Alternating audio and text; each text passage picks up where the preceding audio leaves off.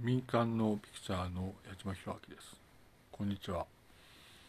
えーとねと、それは言論の自由はある。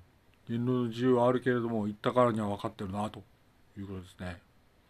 それは、私は断固強く抗議するんでですのでありますが、言ったからには分かってるな、本当に。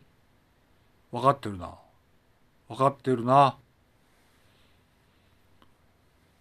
は強く反省して次に向かうんですねと。言ったからには分かってるよな本当に。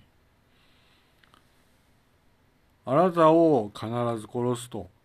言ったと。1回2回ではないですね。ないと。それであなた方はまた言ったと。あなたの一族を必ず皆殺しにするするぞと。だと。1回2回じゃないですよね。言ったからには分かってるな。いいな。反省しろと。お前が悪いんだ。本当に。言ったからには分かってるな。お前が悪いんだからな。いいな。責任を取れ。本当に。いいか。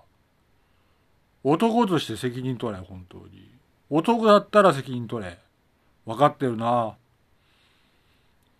埼玉から民間のピクチャーの矢島弘明でした。失礼します。